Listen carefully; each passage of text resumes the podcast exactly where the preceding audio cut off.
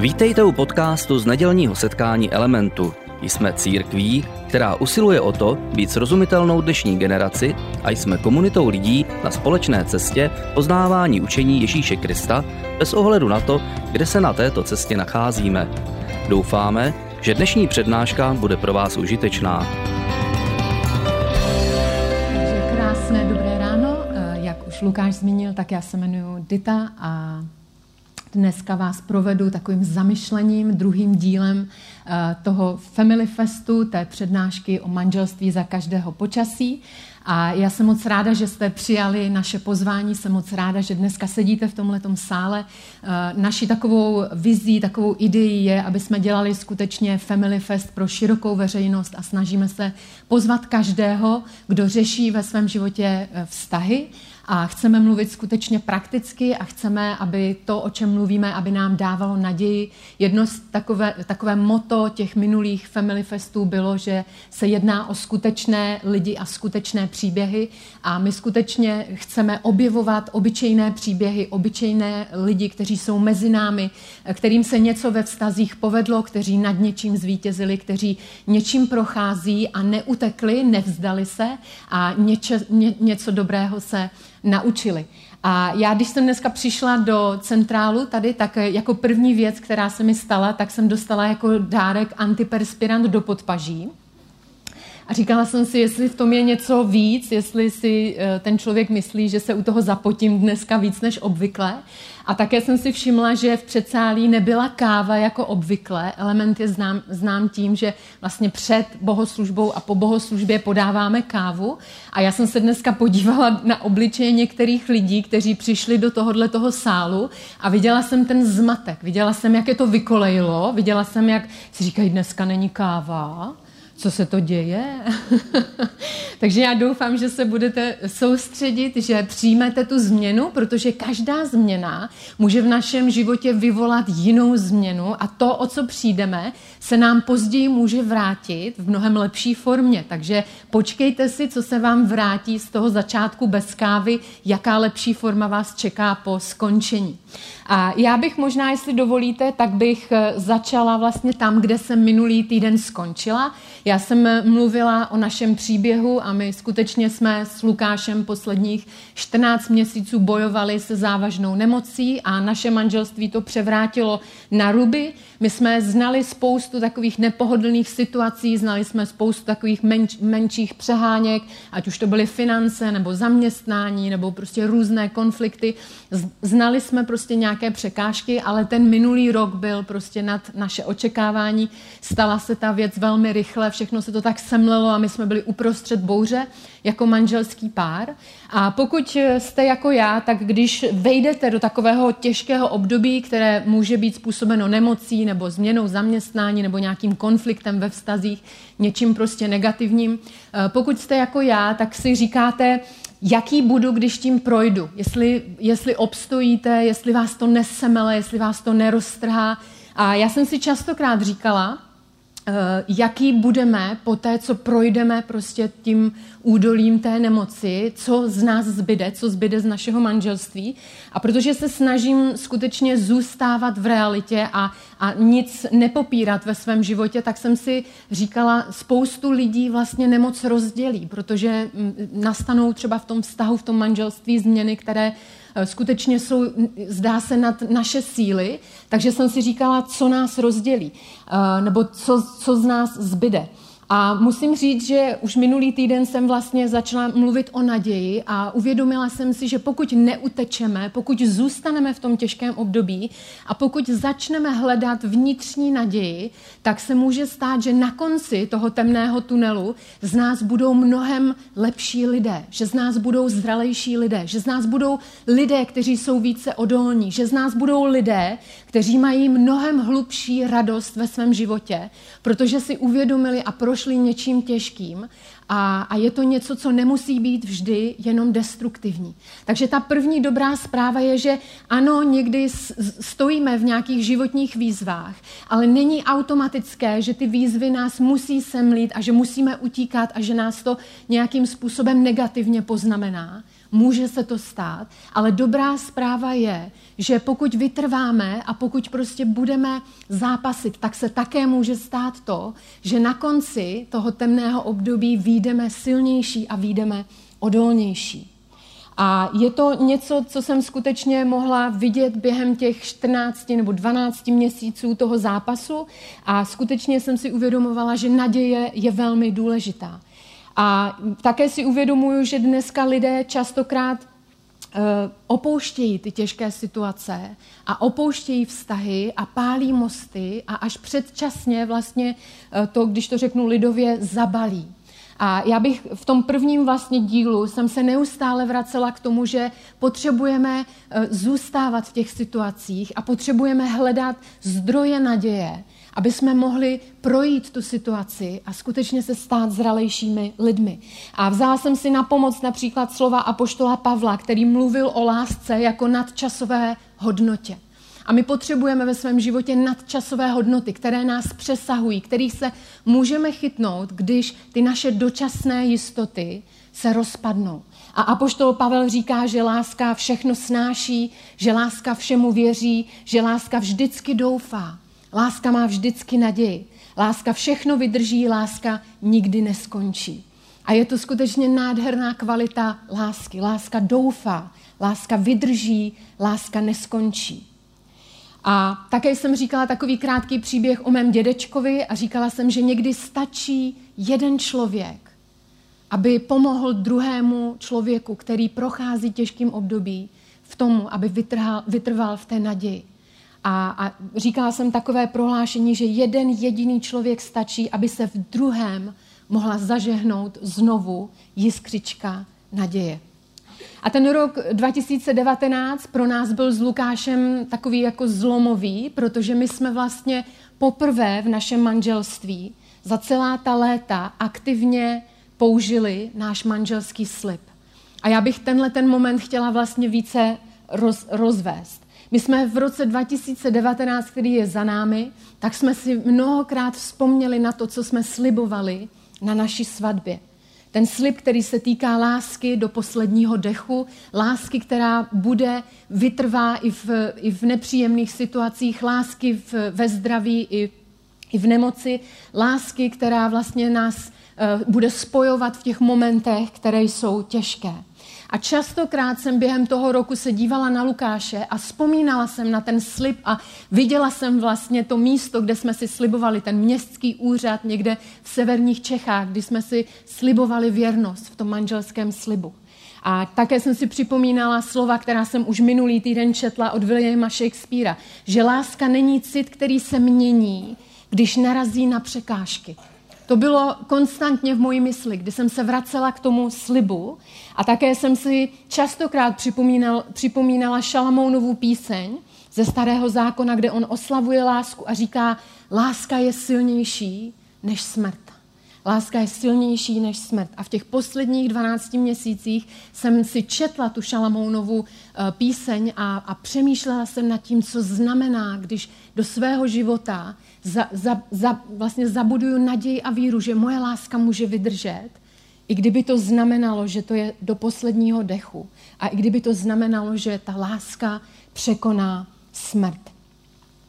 A dneska, pokud jsem minulé mluvila o lásce, která vydrží, eh, nebo která vlastně doufá, tak dneska bych se chtěla věnovat lásce v našich mezilidských vztazích, která vydrží. Dneska budu mluvit hodně o postoji věrnosti. Takže minulá neděle byla hodně o naději a dneska tím klíčovým slovem je slovo věrnost. A my jsme každý byl na svatbě a byli jsme svědky manželského slibu. A když stojíte a vidíte ty novomanžele, vidíte tu nevěstu, která přichází tím špalírem, vidíte, jak vlastně každý se usmívá a maminky pláčí a tatínkové se kousají dortů, protože vlastně muži nepláčí, tak je to takový dojemný a romantický moment. A vidíte tam ty dva lidi, kteří si slibují před tím oddávajícím věrnost. V dobrém, ve zlém, ve zdraví, v nemoci, v každé životní oblasti.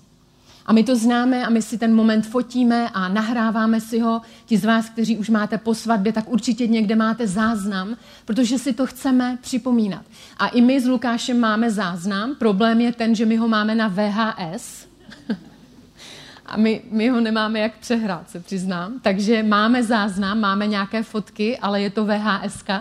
Ale já si vzpomínám, že ten náš vlastně svatební obřad byl taky velmi romantický a rodiče byli na měko a svatebčani prostě byli šťastní a, a fandili nám. A já si pamatuju, že v ten moment na mě dolehla ta tíha toho okamžiku a já jsem začala hrozně hluboce dýchat a na tom VHS záznamu vidíte, jak jsem se prostě kývala a teď jsem jenom se obývala tou chyticí a snažila jsem se neomdlít a Lukáš vedle mě stál jako mladý muž a, a byl odhodlaný jít do té budoucnosti.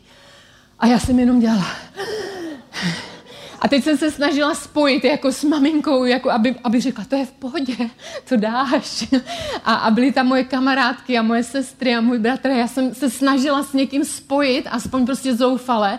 A když už nikdo prostě se na mě nepodíval, tak jsem se koukla na Lukáše a jeho vůbec nenapadlo se na mě podívat a chytnout mě třeba za ruku. On prostě hleděl do té budoucnosti. A já jsem a teď tu kytku tam takhle prostě používám k tomu, abych neomdlela. A říkala jsem si, oh, to je moje svatba, já tady tomuhle člověku teď budu slibovat, uh, slibovat vlastně věrnost na celý život. Mami, tati, pomoz! Takže to bylo takový dramatický. A jestli někdy přehrajem do jiného formátu, Eh, tu svatbu, tak to někdy pustím, slibuju. Vím, že někteří prahnete potom, aby to bylo tady na téhle té velké, eh, velké scéně. Bylo to skutečně legrační, ale co chci tím říct, že nevím, jestli jste o tom někdy přemýšleli hlouběji, ale manželský slib a jakýkoliv slib, který říkáme, je velmi zvláštní věc a my často v dnešní době už si to neuvědomujeme, protože nedáváme váhu každému svému slovu. Ale byly časy a byly kultury, kdy slovo skutečně bylo více než psaný záznam a razítko od notáře. A byly doby, kdy vlastně lidé velmi dbali na to, co vysloví, aby podle toho jednali. A vlastně manželský slib je, je nádherný slib a, a zároveň je to takové nádherné vyjádření vlastně toho odevzdání se. A zajímavé na něm je to, že vy slibujete dneska, kdy to ještě nepotřebujete, kdy vlastně stojíte častokrát mladí a plní síly a plní ideálu, slibujete tomu druhému, že s ním zůstanete, že k němu přilnete.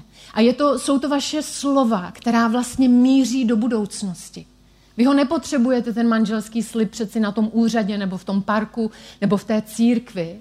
Ten slib nemá vlastně platnost okamžitou, v tom smyslu, že byste ho potřebovali. Ale vy vlastně jinými slovy říkáte, naše pocity se změní, ale já ti slibuju, že moje jednání bude na základě toho, co ti dneska tady říkám.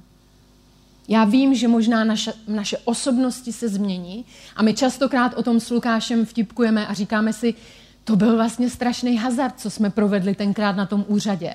Protože když se podíváme zpětně, tak já musím říct, že já jsem vlastně Lukáše vůbec neznala.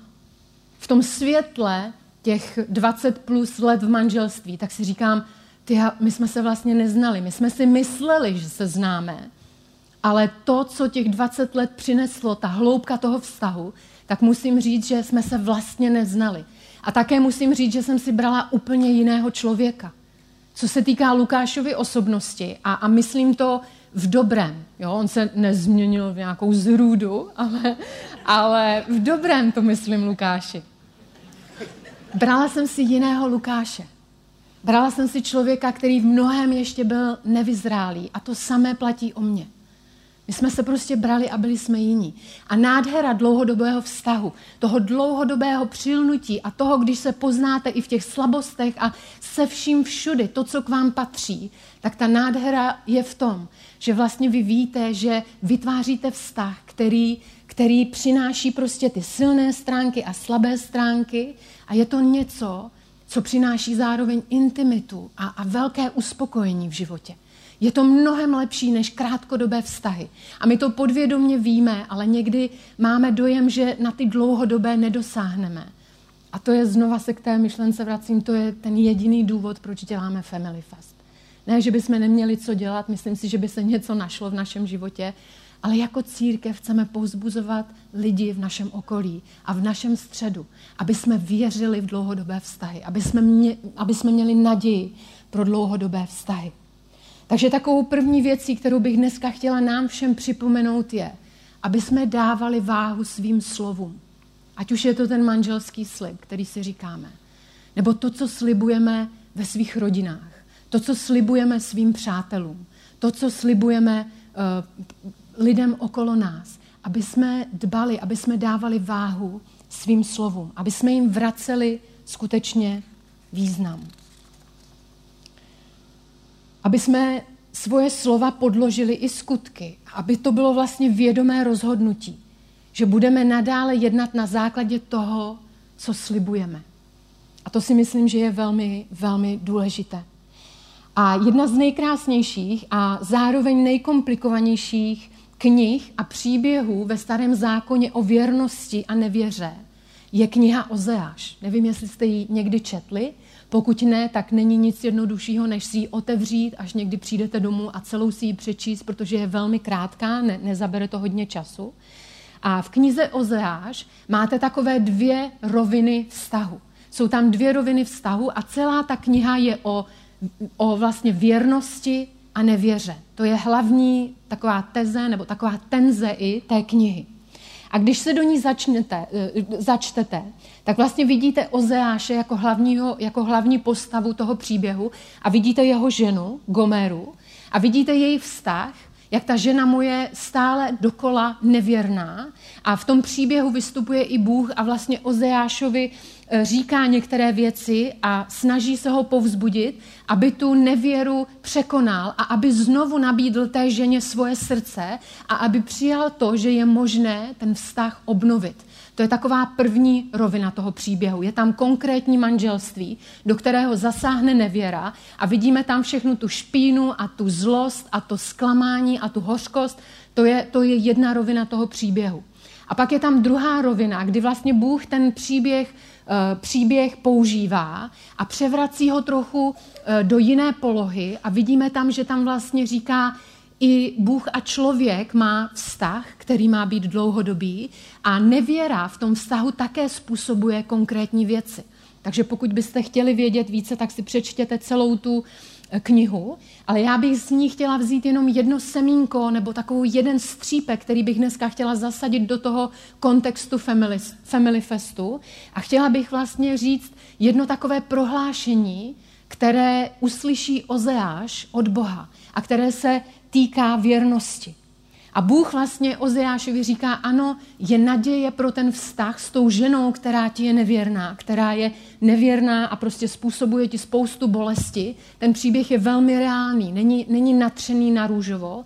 A Bůh říká, obnova je možná. A já si tu obnovu přeju a já si přeju, abyste to manželství dali dohromady a to, co je k tomu potřeba, je ze všech stran. I ze strany tvojí, i ze strany mojí, Bůh říká, i ze strany té manželky, je potřeba věrnost. Věrnost tomu, co slibujete. Co slibujete mně jako lidé Bohu, co slibujete sobě jako navzájem, jako dva lidé, kteří žijete v nějakém vztahu. A e, píše se tam v druhé kapitole takov, takový, takový vlastně nádherný, nádherná ukázka toho, čím ten Ozeáš procházel. A Bůh mu tam říká jednu konkrétní věc. A říká, rokle neštěstí se může stát branou k naději. Rokle neštěstí se může stát branou k naději. Ozeáši, to, čím procházíš, to neštěstí, ty strasti, ty problémy, pokud neutečeš, tak se můžou stát bránou k naději. A tohle musíme každý zvážit. Tohle vám nemůžu říkat, co máte dělat ve vztazích, kdy, kdy se nedodržují prostě smlouvy, kdy se nedodržuje to slovo. Ale to, co chci, aby zaznělo, je, že je naděje. Že je naděje pro vztah, který prochází nějakou roklí, nějakým údolím. A je naděje, pokud vytrváme, pokud vezmeme vážně svoje, svoje odhodlání zůstat věrní, že se můžeme dostat až k bráně, až k vchodu, který bude pokračovat do lepší budoucnosti. A věrnost bychom vlastně mohli charakterizovat jednou větou úplně zkráceně a zjednodušeně jako dlouhou cestu jedním směrem. Ve vztahu je to vlastně, že se znovu a znovu vydáváme tomu jednomu konkrétnímu člověku a je to dlouhodobá cesta, je to dlouhodobé úsilí. Děláme skutky služby, doslova skutky služby. Sloužíme tomu druhému člověku, pomáháme mu na jeho cestě, aby uspěl, aby byl spokojený. A můžeme sami sobě si klást konkrétní otázky, jak jsme věrní sami sobě, tomu, co vlastně si, si dáváme jako předsevzetí, to, co si zvolíme ve svém životě jako svoje, svoji cestu, jak jsme tomu věrní. Můžeme se ptát konkrétní otázky, eh, jak jsme věrní Bohu, jak jsme věrní své rodině, jak jsme věrní svým přátelům. Jsou, jsou, je, je tady taková sada otázek, které si můžeme klást, jak jsme na tom s věrností. A jak už jsem slíbila, eh, nebo jak už jsem řekla, tak ten slib na, na svatbě, to jsou vlastně slova do budoucnosti. To jsou slova, která promlouváme do budoucnosti, kde nevíme, co přinese. A když jsme mladí a když jsme na začátku každého toho vztahu, tak je to jednoduché slibovat. Lidé vlastně u toho častokrát necítí moc jako hluboké emoce. Ale pokud dojde k tomu spojení našich slov a našich skutků, tak ucítíme skutečně váhu toho závazku.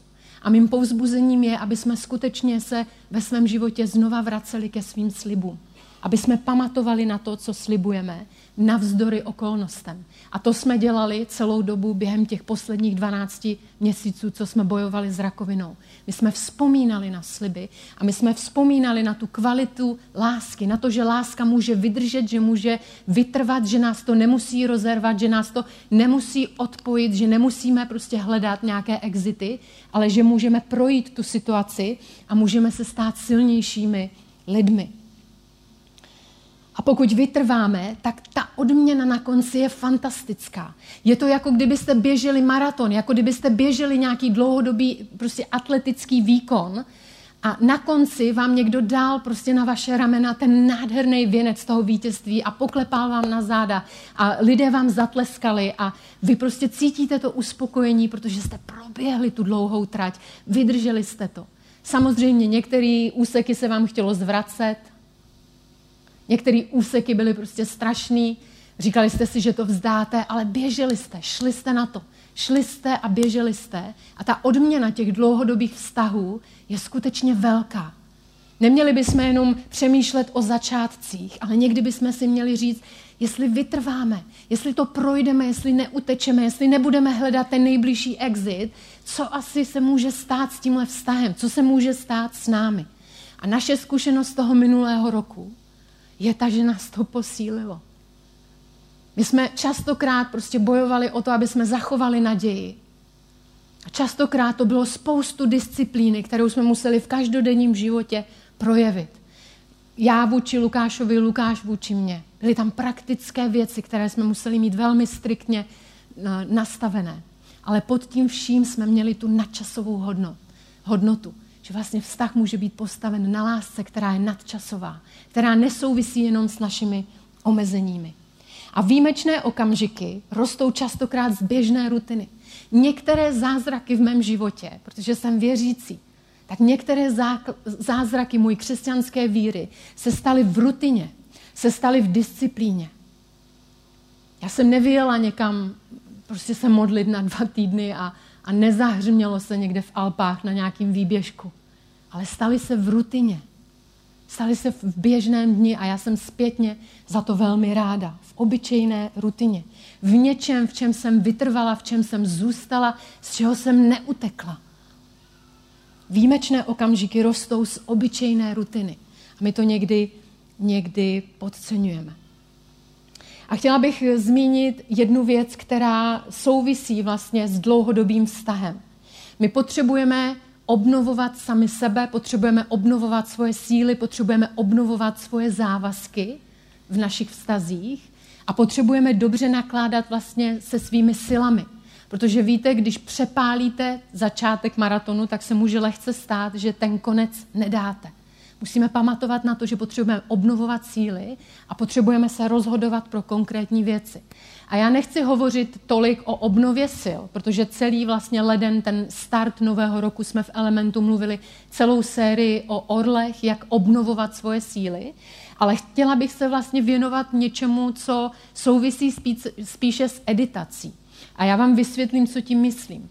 Eh, když eh, se točí film, když se točí nějaký příběh, nějaká zápletka, tak eh, když se to všechno dotočí, tak máte spoustu materiálu, spoustu možností. A pak přichází střihač, který začne stříhat nepodstatné a hluché části toho filmu. A vy pak, když jdete do kina, tak vidíte ten film v té finální podobě a říkáte si, jo, ty věci mají spát a mají smysl. A když budu teď chvilku mluvit o té životní editaci, která je strašně důležitá pro vztah, tak mám na mysli právě toto. Protože dneska žijeme ve spoustě různých, jako volíme si různé věci, máme spoustu možností, i když se nám to nezdá, ale zdá se mi, že lidé mají více možností, než dokážou využít. A my potřebujeme editovat věci ve svém životě, aby nám zbylo místo na nějaké podstatné věci. Potřebujeme editovat některé akce, některé lidi, některé rozhodnutí pro budování toho dlouhodobého nebo ve prospěch toho dlouhodobého vztahu.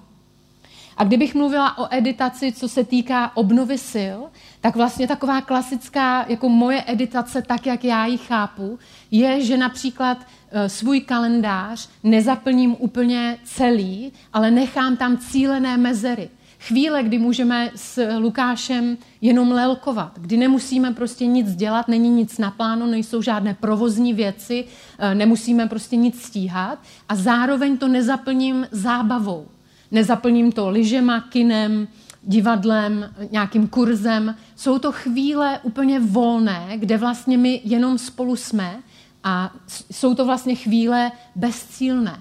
Nemusíme vydělávat peníze v ten čas, nemusíme nic dohánět, nemusíme prostě dělat vůbec nic. A vlastně ani nevíme třeba, kam ten den povede. Někdy prostě do nás něco cinkne a my se vydáme určitým e, směrem, ale někdy to může být úplně bezcílný odpočinek a to může být jedna z těch editací, o kterých mluvím. Že nezaplním svůj kalendář úplně do, poslední, do posledního místa a i v těch volných chvílích si nechám úplně prázdné kolonky, aby ten vztah mohl objevovat i nějaké náhodné věci. Což s Lukášem je někdy hodně těžké, protože Lukáš plánuje 16 měsíců dopředu a já neustále musím dohánět jeho kalendář. A, a je to někdy prostě pro nás výzva, ale to je něco, co myslím tou editací. Ale spíš bych chtěla vlastně zmínit editaci jiného druhu a, a to, to tu, že my bychom vlastně se neměli vrhat nebo uskutečňovat sny a cíle, v nichž nemá pevné místo náš partner, naše rodina nebo naše děti. Já častokrát vidím vlastně lidi, jak se vrhají do věcí, aniž by si promysleli, jaký efekt to má na jejich rodinu, nebo na jejich partnera, nebo na jejich děti, nebo na jejich přátele. Já to přečtu ještě jednou. Neměli bychom se vrhat do uskutečňování snu a, snů a cílů, v, v nichž nemá pevné místo náš partner, naše rodina a naše děti. Je to vlastně dobrovolné podání se určitému omezení. My se dobrovolně omezujeme a říkáme ne věcem, které nepočítají s námi jako s celkem. A je to skutečně disciplína, je to někdy sebe, sebeovládání. A já jsem to s Lukášem zažila úplně třeba na začátku našeho vztahu, protože když Lukáš vlastně za mnou přišel, tak on se mě nezeptal, jestli bych s ním chtěla chodit, on se mě zeptal, jestli bych si ho nevzala. Takže na prvním rande on vlastně neřekl, že se mu líbím a že by se mnou chtěl chodit, ale on mi řekl, prostě mně se líbíš a myslím si, že máme vysoký potenciál být šťastní v životě a já bych tě chtěl požádat o ruku. a protože je moudrý, tak nechtěl odpovědět hned. A pro mě to byl šok, protože já jsem, já jsem byla prostě holka, která nevěděla, co bude další týden, víkend, takže jsem vůbec neznala otázky tohohle typu. A, a to bylo něco, co prostě mě zaskočilo a co bylo takové prostě pro mě zvláštní, ale on mi zároveň s tím řekl, pokud budeš uvažovat o tom, že by si mě vzala, tak musíš počítat s jednou věcí, která je velkým omezením. A já jsem si říkala, to už v té době jsem ho měla ráda, takže když máte druhého člověka rádi a, a jste zamilovaní, tak si říkáte, cokoliv ti uvidím na očích. A on říkal, ne, ne, ne, děti, to, to není jako, že cokoliv, to je konkrétní jedna věc. A zpětně jsem strašně ráda, že to udělal. A on mi řekl, je jedna věc, kterou já budu chtít celý život prostě ve svém životě dělat a udržet. A říká, nikdy bych, pokud si mě vemeš, tak já bych nikdy nechtěl z tvých úst slyšet to, abych odešel z duchovní služby. Já prostě nechci podnikat, já nechci ve svém životě dělat některé věci, já bych celý život chtěl pracovat jako duchovní v církvi, já bych chtěl prostě být duchovní celý život a možná to bude znamenat, že se budeme stěhovat, možná to bude znamenat konkrétní věci pro náš život a pokud by si s tímhle měla problém, tak vlastně, i když tě mám jako rád a, a bavíme se vážně o naší budoucnosti, tak bychom oba trpěli. A myslím si, že to bylo velmi fér a že to bylo velmi zdravé a že to bylo velmi moudré na jeho věk, že nám bylo tenkrát 20. A on mě vlastně postavil před takovou editaci. On říkal, je nám spolu fajn, ale já chci, aby nám bylo spolu fajn i za 10 let, 15 let, 25 let, 50 let. A tohle je věc, kterou já nemůžu s ní pohnout. To je jako velký kámen, který je prostě uprostřed, je to velká priorita. A to je editace, o které mluvím. My potřebujeme editovat a, a vlastně se nepouštět do věcí, které nejsou pro nás. A je spoustu lákadel, lákadel, které nám vlastně říkají, jdi do toho, to tě tak neovlivní, nezatíží. A je spoustu věcí, které můžeme dělat, ale oni neprospívají našemu vztahu nebo naší rodině nebo našemu přátelství. A samozřejmě to nemusí být jenom duchovní. Pokud si berete například lékaře, tak počítáte s určitým pracovním nasazením. Moje sestra má dirigenta a on jezdí na koncerty mezinárodně, prostě má, má, má, eh, má prostě 70 muzikantů, které, s kterými vystupuje, dělá ohromné koncerty a, a měli třeba šňůru 6 týdnů, takže to znamená do toho vztahu konkrétní věci. Takže potřebujeme editovat. A všimla jsem si, že lidé, kteří jsou vztahově zralí, tak tak, jak jde čas v tom vztahu, tak se u nich projevuje jedna věc. A to je to, že jejich ochota se poddávat roste a jejich chtění se menší. A já jsem vděčná, že tuhle tu věc můžu zažívat obou straně v našem manželství.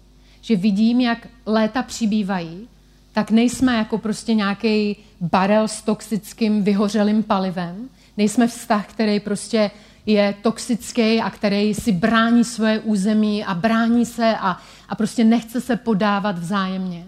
Ale jsem velmi vděčná, že tato, to, vzájemné podání může fungovat a že můžeme vidět, že naše vzájemná ochota se poddávat tomu dlouhodobému vztahu roste a že naše požadavky se někdy zmenšují. A my, my se ocitáme v takovém momentu, kdy jsme šťastní, když vidíme toho druhého šťastného, i když to znamená pro nás nějakou editaci osobní. A chtěla bych, aby jsme se podívali teď na takový obrázek stromu, který, na který jsme narazili, když jsme se o Vánocích procházeli s Lukášem po lese. A my jsme klasicky hulkovali, uh, chodili jsme prostě Nordic Walking v severních Čechách a zastavili jsme se v takovém jako hlubokém lese a všimli jsme si těchto těch dvou stromů. A vidíte, jak ty větve těch stromů se nádherně proplétají, jak vlastně, jak, jsou, jak, jak to skoro vypadá, že ten jeden strom objímá toho druhého. A, a je, to, je to něco, co jsem si říkala, takhle vidím dlouhodobý vztah. Že ti lidé se proplétají vzájemně. Tak, jak rostou, tak, jak stojí vedle sebe, tak eh, se proplétají vzájemně spolu. A my nevidíme kořeny těch stromů, ale mně se líbí jedna krásná báseň, kterou napsal argentinský básník Francisco Bernandez. A on říká, pro svůj květ žije strom z toho, co pohřbil pod zemí. My nevidíme u toho stromu teď ty kořeny, ale vidíme, že ten strom nebo ty stromy jsou solidní a v té básni ten básník říká pro svůj květ, pro to, co vidíme, tu košatou korunu, ty listy, ty stromy, žije strom z toho, co pohřbil pod zemí. A častokrát dlouhodobý vztah, a teď mluvím otevřeně ze své zkušenosti, znamená, že některé touhy prostě odmítneme a pohřbíme je doslova pod zem. Řekneme si, možná to není špatná věc, ale možná to není pro mě a je to pro někoho jiného. To je editace, která je velmi praktická. My kvůli vyššímu cíli pohřbíváme vlastně některé svoje krátkodobé preference. To je realita dlouhodobého vztahu. A chtěla bych teď chviličku ještě se zastavit u křesťanského manželství a chtěla bych povzbudit křesťanská manželství. Pokud jste tady dneska jako hosté a do církve nechodíte, tak zůstaňte našimi hosty. Jsme moc rádi, že jste tady. Ale takovou krátkou zmínku bych chtěla věnovat teď křesťanským manželstvím. Manželstvím, která se modlí a která jsou vlastně společně a věří v nějaký vyšší uh, zájem, že Bůh má něco pro ně, pro jejich manželství. Chtěla bych vás požádat o to, abyste dělali prostor tomu, co vnímáte, že Bůh po vašem manželství chce. Abyste nežili jenom tím, že budete platit účty, že budete zvládat ty provozní věci, ale abyste cíleně vytvářeli prostor pro vyšší věci ve vašem životě, pro službu, pro službu Bohu. Abyste editovali konkrétní věci a tak vytvářeli prostor pro něco, co je Bohu milé, co, co je služba, co je vyšším záměrem vašeho manželství. A jdu do finále a chtěla bych zmínit takový krátký příběh z Bostonu. V roce 1989 uh, eh, probíhal známý bostonský maraton, který prostě byl, vyvrcho, jeho vyvrcholení je na takové dlouhé rovince a je tam prostě dav, který uh, povzbuzuje ty lidi, kteří dobíhají do toho maratonu bostonského, do toho cíle. A ten rok v 1989 se ho také účastnila Rosie Ruiz a ona se stala první ženou, která kdy vůbec proběhla jako první úplně ze všech tím maratonem, tou, tou páskou jako první, dali jí věnec, prostě byly tam ovace, prostě všichni uh, ty, ty davy šíleli a říkali, to je neuvěřitelný, prostě žena to uběhla první, porazila všechny ty profíky a znáte ji někdo, prostě ohromný rozruch. Rosie doběhla, prostě brečela tam a stála, chodila tam s tím věncem a, a bylo to, prostě bylo to nádherný, nádherný moment pro ní. Problém je, že ti organizátoři říkali, jako registrovaná je, ale prostě nikdy o ní nikdo neslyšel, tady jsou prostě věhlasný jména, eh, tohle vůbec nikdo nečekal, takže lidem to hodně vrtalo v hlavě. A začali si prostě všímat toho, jak Rosie vypadá že nemá vůbec tělo jako atletky, ženské atletky. Že její nohy vůbec nevypadají na to, že by prostě běhala maraton. Eh, takže se začali postupně ptát lidí, viděli jste na těch stanovištích, jak Rousí probíhá, prostě občerstvuje se, eh, kontaktovali ty pořadatele na těch stanovištích, i tak, jak ty stanoviště běžely, jak ty kilometry uh, ubíhaly a, a zjistili, že ji nikdo neviděl. A nakonec se našel svědek, který viděl, jak Rousí vlastně vběhla zhruba dva kilometry před cílovou páskou do toho závodu. Někteří lidé jsou kreativní. A vlastně přiběhla zadýchaná, protože běžela dva kilometry. Věřím tomu, že byla i spocená.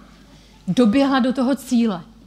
A takže byla konfrontována a řekla, viděli jsme, že jste se připojila, takže vám tu cenu bereme, ta sláva vlastně nepatří vám, ale úplně někomu jinému. A já když jsem přemýšlela nad tím, proč to udělala, tak to je úplně jiná věc, o tom si můžeme pak popovídat později. Ale říkala jsem si, každý člověk moc dobře ví ve svém životě, kdy podvádí. A věřte mi, že ve vztazích nechceme být rouzí. Že ve vztazích se nechceme prostě vytratit z, té, z toho úsilí té, to, toho celého maratonu a jenom předstírat to vítězství na konci. Věřte mi, že ve vztazích nechceme být rouzí. A moje povzbuzení dneska k vám je takové, abyste poctivě běželi každý kilometr. I když vám bude na zvracení, i když to někdy bude těžký, i když to budete chtít vzdát, i když si říkáte, mám to já zapotřebí, ale abyste nechtěli být jako rouzí, ale abyste poctivě běželi celý závod. Protože jenom tehdy ten věnec na vašem krku, na konci, má skutečně smysl a je skutečně opravdový. A dovolte mě na, závěr se pomodlit krátce. Oče nebeský, děkuji ti za to, že jsme celý tento týden mohli hovořit o Family Festu. Děkuji ti, že jsi Bůh, který nás miluje, že ty jsi Bůh, o kterém je napsáno, že je láska a že jsi ty první miloval nás a proto my milujeme druhé. A dneska jsme se bavili o věrnosti a já se modlím, pane, za to, aby jsme si mohli zvolit věrnost jako svoji životní cestu. A modlím se za odvahu, aby jsme nechtěli běžet jenom nějaké fake finále, ale aby jsme běželi prostředkem našich životních bouří a aby jsme se stali opravdovými, aby jsme se stali silnějšími, aby jsme se stali zralejšími. A modlím se teď, pane, za lidi v tomhle sále, aby si jim požehnal. Modlím se za naše rodiny, za naše manželství, za naše vztahy. Modlím se, aby, aby byly doslova poznamenány vírou, nadějí a láskou. Aby si jako pečet na ně přiložil víru, naději a lásku. Děkujeme ti za dnešní ráno, děkujeme ti za to, že můžeme být tady a děkujeme ti za to, že je možné, aby jsme byli věrnými a milujícími lidmi.